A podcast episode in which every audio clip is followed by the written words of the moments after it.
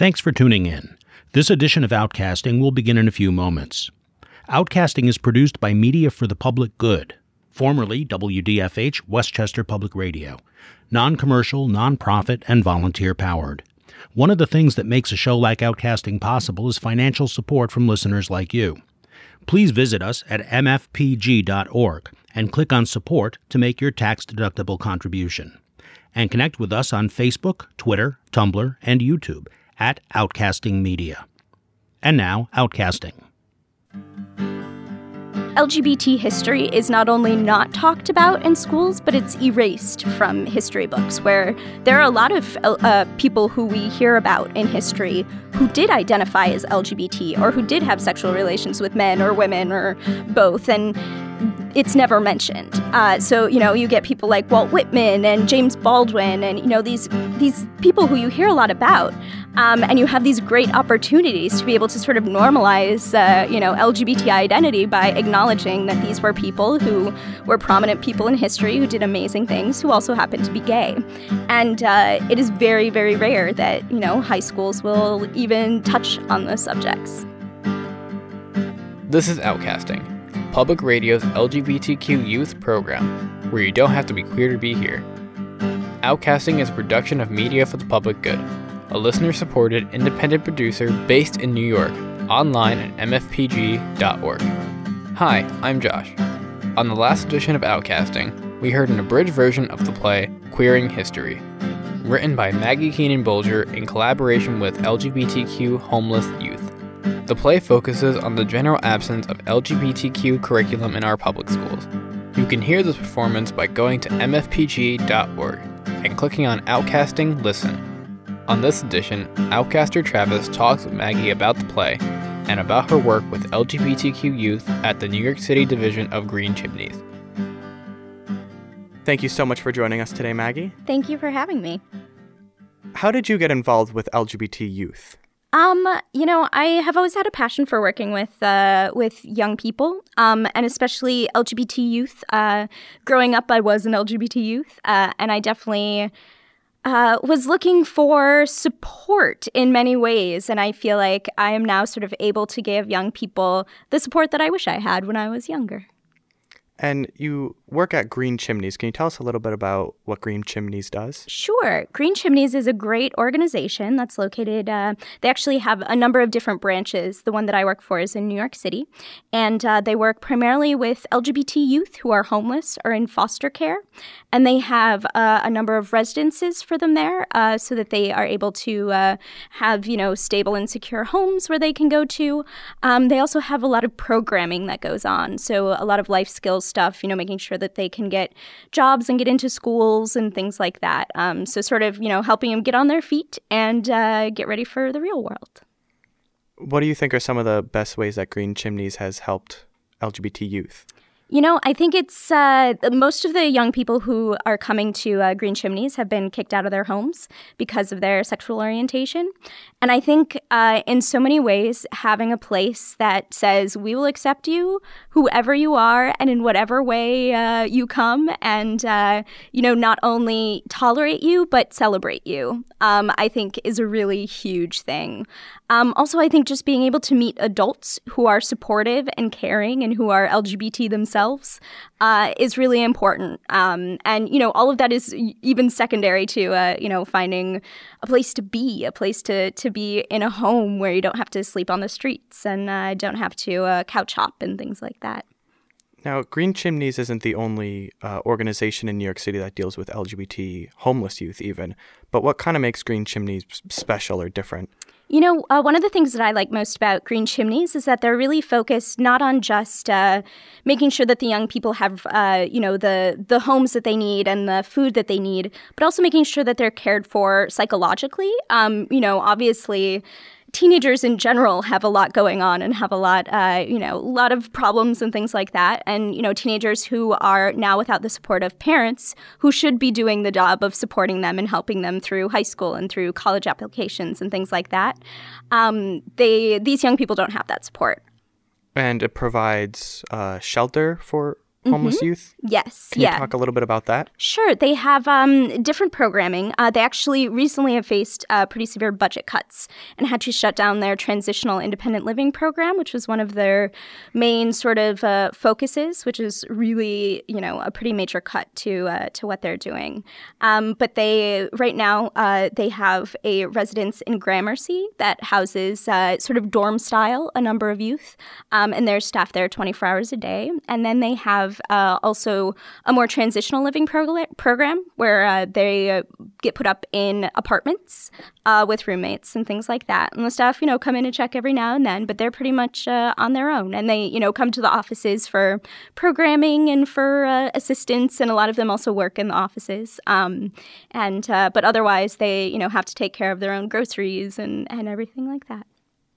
So, on our last edition of Outcasting, we heard your play Queering History in a sort of abridged version, and it was all about LGBT history and sort of the lack of it in our education system. But where did the idea to write about LGBT history come from? Um, I was actually really lucky in that I received a uh, scholarship from the Point Foundation and the Palette Fund, which are two really excellent uh, LGBT organizations that do a lot of supporting LGBT youth. And uh, they basically uh, said, you know, we will pay for you to work at any uh, LGBT organization uh, that you would like. And uh, so I was sort of able to start with a clean slate and, uh, you know, propose to Green Chimneys what was of interest to me.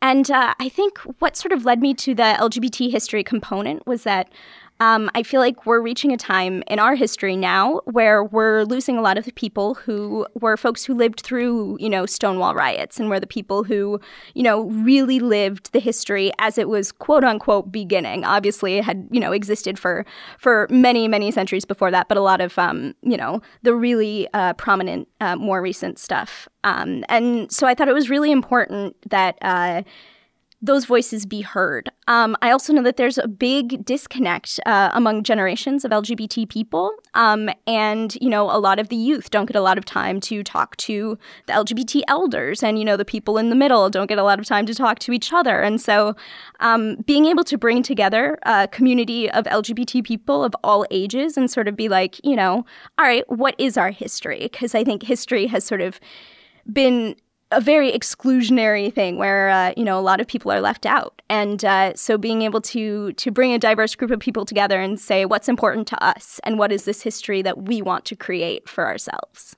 and why do you think there is sort of a generational gap in the LGBT community? Well, you know, it's interesting. I was just listening to a, a podcast about this. I think that there's a lot of um, a lot of resentment on both sides. Um, you know, with uh, with young people not feeling like they're being heard in their you know fluidity of gender and fluidity of um, of sexuality and things like that, and older people saying we fought so hard for these labels, and now you know you you won't identify as gay, which is what we really wanted you know to be able to do in our time.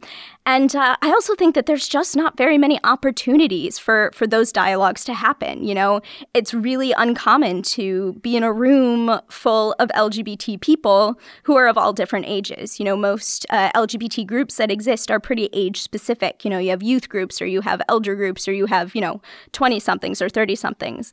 And so you really need to sort of work to create spaces where everyone is welcome and encouraged to participate and to, you know, be heard and to uh, exist in a space together. Um, and, uh, you know, there's also such a, a, an interesting thing about, you know, if gay, older gay men are in, you know, a bar with younger gay men, then there's suddenly this weird predatory thing that that comes up where you know there's a bad assumption that's sort of been a historical assumption of you know older gay men wanting to you know take advantage of younger people, which is obviously not something that is you know uh, the case in in uh, so many so many situations, but is something that you know our sort of homophobic society has perpetuated.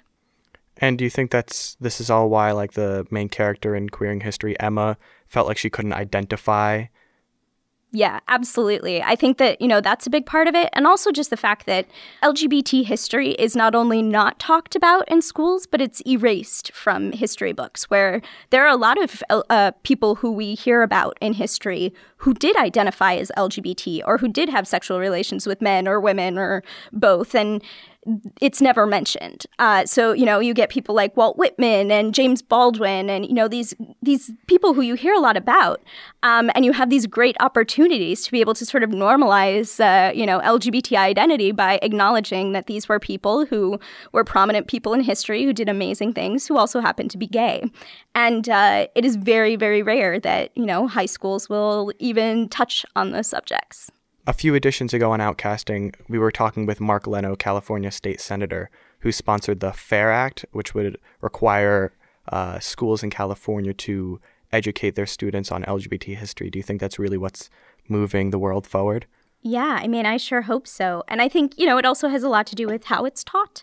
Um, and I think that, you know, the more that people are able to familiarize themselves with it and the more people are able to hear about it and realize that you know we've been learning about these people in these events all along that had a, a big lgbt component um, that yeah i think that will do good things for for making lgbt youth feel more comfortable in schools and uh, for creating you know more aware and informed adults.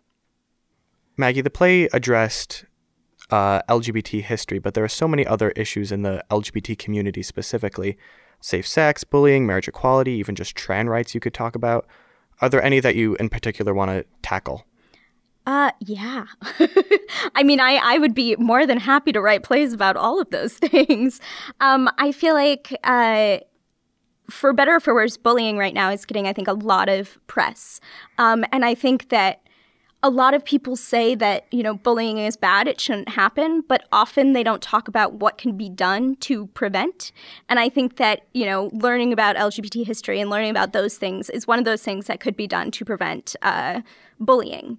Um, and same with suicide, where, you know, if kids know that there are people who are like them who have existed and done great things in the world, then they're less likely to feel like there's no hope for them.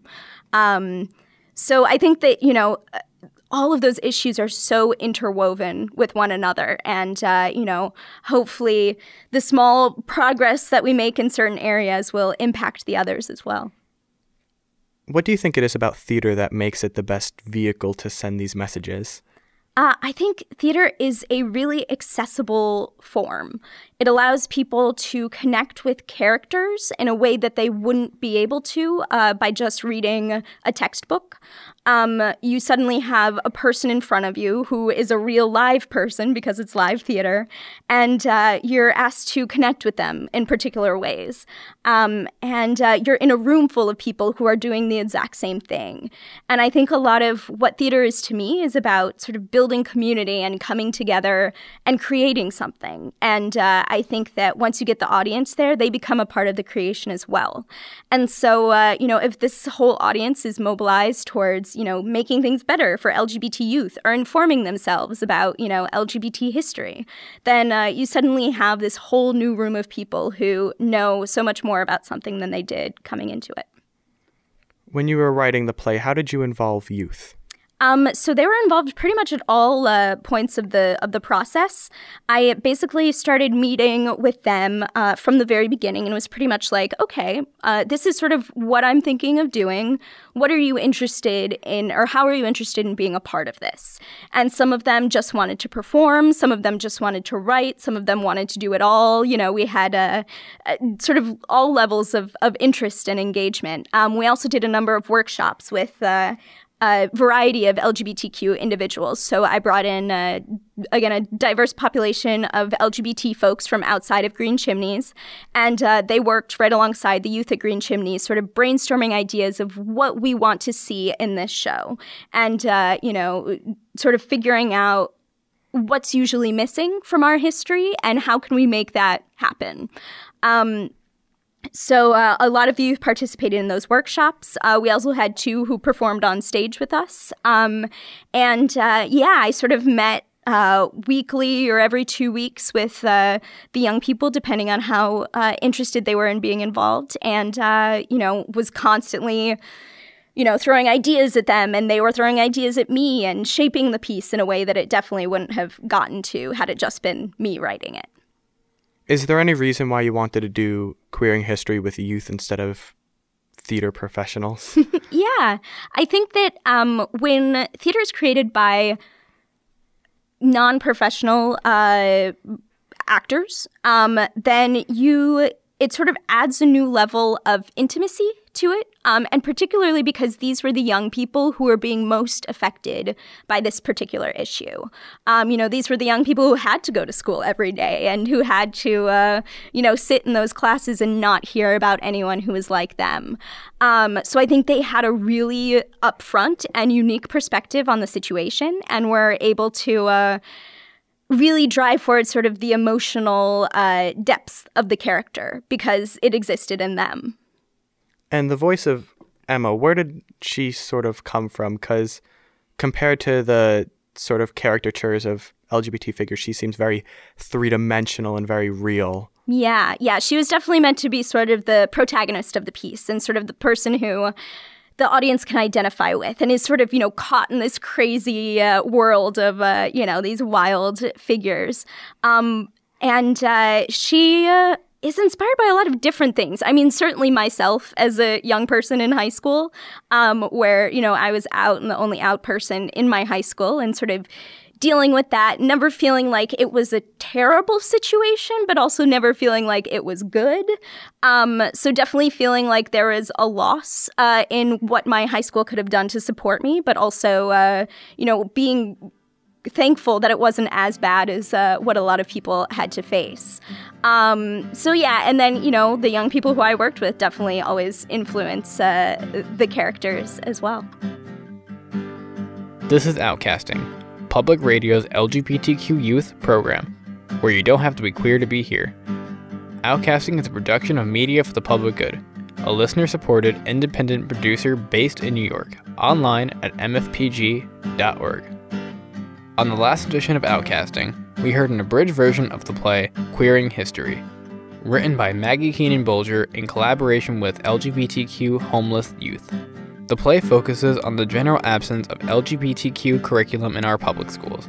You can hear this performance by going to mfpg.org and clicking on Outcasting Listen. On this edition, Outcaster Travis talks with Maggie about the play. How did you go about writing the piece? There's a bunch of testimonials in it. There's just the general LGBT history. Yeah. Uh, so I uh, like to joke that it makes, uh, uh, well, not really joke, it takes a village to write a play. And this play was definitely written by a village. To say it was written by me is actually not even all that accurate because there were a number of ways that I sort of gathered information and materials. Uh, one was through a survey, which I put out um, on Facebook and various social media sites that uh, got over 300 responses from people all over the world, actually, uh, sort of asking them questions about LGBT history and their high school experiences and things like that. Um, I also did inter- individual interviews with a number of people, um, sort of asking similar questions and, and sort of gathering stories in that way. Uh, the workshops were a really big source of, of information and material. Um, and uh, from there, you know, the young people wrote uh, a number of uh, sections in there. I also had, uh, you know, other friends come in and sort of pitch in when I was like, I have to write a brief history of LGBT, you know, uh, people in three minutes, and I have no idea where to start. And so a friend of mine was like, that sounds like fun. I'll do that. Um, so it was very much a community based process um, as well as product. Were there any reoccurring themes you saw in the surveys that you did in the interviews? It's interesting. One of the one of the questions that I asked that is sort of the the main ending of the show is uh, what advice would you give to yourself uh, as a younger person? Um, and a lot of people just saying, you know, hang in there um, and don't take yourself too seriously. Have fun when you can, um, and know that uh, there's a community for you um, and that it's not going to be easy to find it and that you know yes it gets better but it doesn't get better automatically and it doesn't get better you know in an instant but that you know there is hope and that we need you to continue on to uh, to be the next sort of generation of, of lgbt people.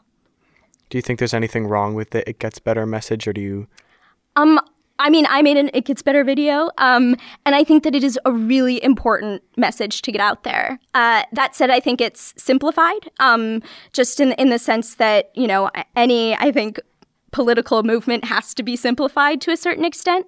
Um, one of the things I find really interesting is how it's been sort of watered down in many communities, where it's no longer specifically addressing LGBTQ bullying, but is sort of this sort of overarching bullying uh, message, um, which I think is important in some ways, but is also ignoring uh, what it was set out to to accomplish. And I think is sort of a way of making it more quote unquote acceptable for for people, which I don't think it should be, because I think that you know it, it started out with this really great base of wanting to help LGBT youth.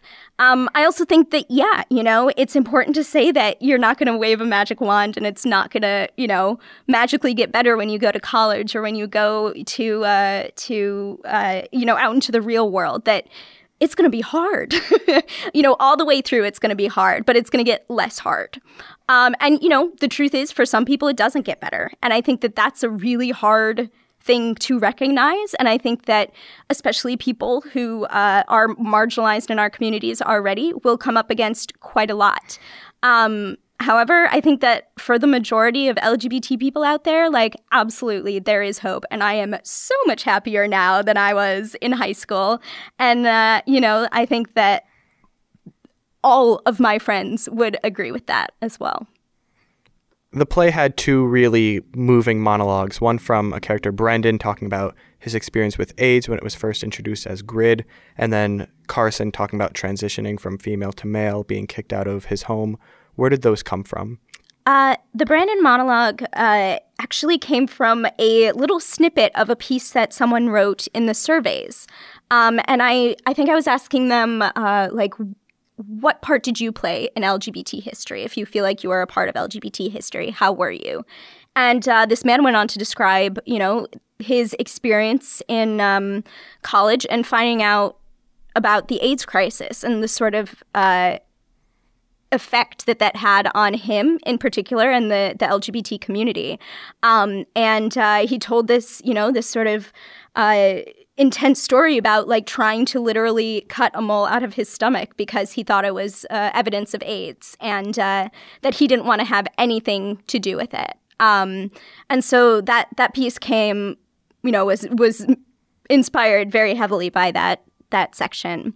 Um, the Carson monologue is sort of a mishmash of quite a few stories. Um, you know, some of them are stories from the young people who I work with. Um, some of them are stories from uh, trans individuals who participated in the workshops um, and uh, who were able to give me like really exceptional sort of specific information about what it's like growing up as a trans person and like you know the the different sort of levels of com- of of confusion and complexity uh, in growing up uh, when there are not that many people around who can be role models and who can be you know out and open and uh, visible.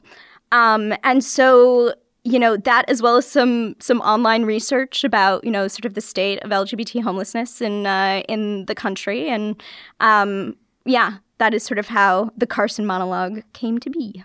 Did you see a lot of trans people responding to your survey?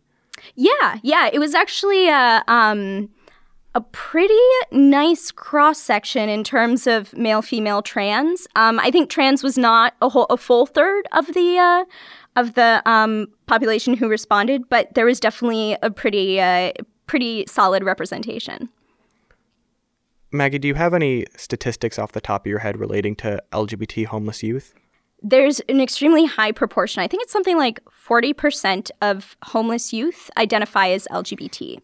Um, and uh, unfortunately, the um, the resources in place uh, for homeless youth in general are often not sufficient for LGBT homeless youth, especially those who identify as transgender or gender nonconforming, because a lot of the homeless shelters and uh, the resources are set up in a male-female, uh, you know, dichotomy, and uh, they don't have any any help available for for young people who might identify as uh, as trans or as neither, or you know, who don't wish to identify at all. Um, there's also, you know, a, a, high incidence of, of young people being rejected by families, unfortunately. You know, even even today where I feel like, you know, those of us who live in New York City are like, oh, everything's getting, you know, getting so good, you know, everyone's accepting. But the reality is uh, there is still a huge incidence of, of young people who are rejected uh, by their families when they come out. What do you plan to do next with Queering History? You had this really star studded kind of reading of it that I went to and was excellent, phenomenal. But what do you want to do next with it? Well, thank you. Um, yeah, I was really lucky in that I had incredible support from the Broadway community, uh, as well as from the staff and uh, folks at Green Chimneys who put up with me having rehearsals in their offices and things like that. Um, and uh, I'm not sure what the next steps are. Uh, you know, the the reading offered some great opportunities, and some people who came up afterwards, and you know, I've I've got their cards and things, and so we're sort of chatting and and seeing what can happen next. Um, but uh, you know, it's it's sort of uh, free flying from here on out. So we'll see. So this isn't the first play that you've written. Uh, you wrote from the inside out, which uh, dealt with self-injuring, an issue that faces youth, and especially with LGBT youth. Uh, it premiered at the Fringe, or was at the Fringe Festival in 2008.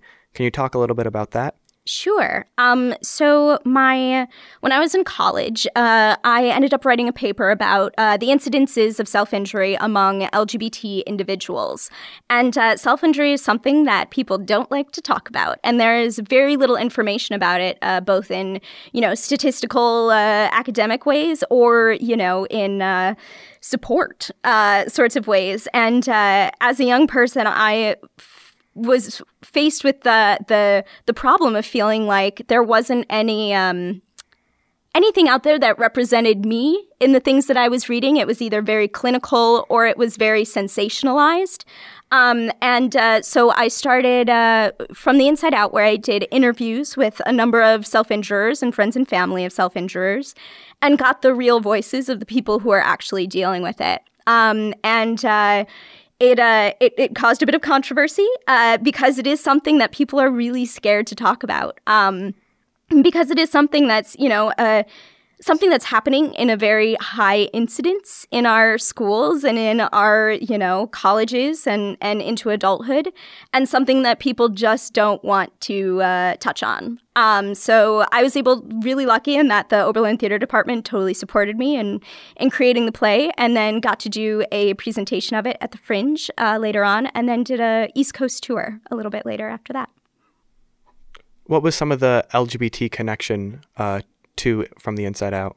Well, uh, there's, uh, at least from when I was doing the research, absolutely no statistical information about the incidence of self injury among LGBT individuals. That said, uh, having worked so much in LGBT communities, uh, I've seen it there quite a bit. Um, and if you think about it, it really makes sense because a lot of the impetus for self injury is uh, based in shame and secrecy and feeling uh, disconnection to the body um, and feeling angry at yourself, um, which is which are things that a lot of LGBT youth have to deal with in a sort of disproportionate way. Um, and so, you know, self injury is sort of a way to keep on going through the uh, through the tough parts, um, and obviously not an ideal way to keep on going through the tough parts, but is something that uh, a lot of young people struggle with, and that's sort of their only coping mechanism in those times. We've been talking with Maggie Keenan Bolger today. Thank you very much for joining us. Thank you. Since this interview was recorded, Green Chimney's programming for LGBTQ youth in New York City has been scaled back as a result of extreme budget cuts and other issues. While Maggie Keenan Bolger still keeps in contact with many of the youth, she no longer works as a freelancer for the organization. You can listen to a reading of Queering History, a play Maggie wrote in collaboration with LGBTQ youth online at mfpg.org. Click on Outcasting Listen. That's it for this edition of Outcasting, Public Radio's LGBTQ youth program, where you don't have to be queer to be here. This program was produced by the Outcasting team, including youth participants Lester, Nicole, Sydney, Travis, and me, Josh. Our executive producer is Mark Sophos. Outcasting is a production of Media for the Public Good a listener supported independent producer based in New York. More information about outcasting is available at mfpg.org. You'll find information about the show, listen links for all Outcasting episodes, and the podcast link. Outcasting is also on social media. Connect with us on Twitter, Tumblr, Facebook, and YouTube at Outcasting Media. I'm Josh. Thank you for listening. Join us again next time. If you enjoyed this edition of Outcasting, please make a tax deductible gift to Media for the Public Good. We can't do programs like this without your support. Visit mfpg.org and click on support, and connect with us on Facebook, Twitter, Tumblr, and YouTube at Outcasting Media. Thanks.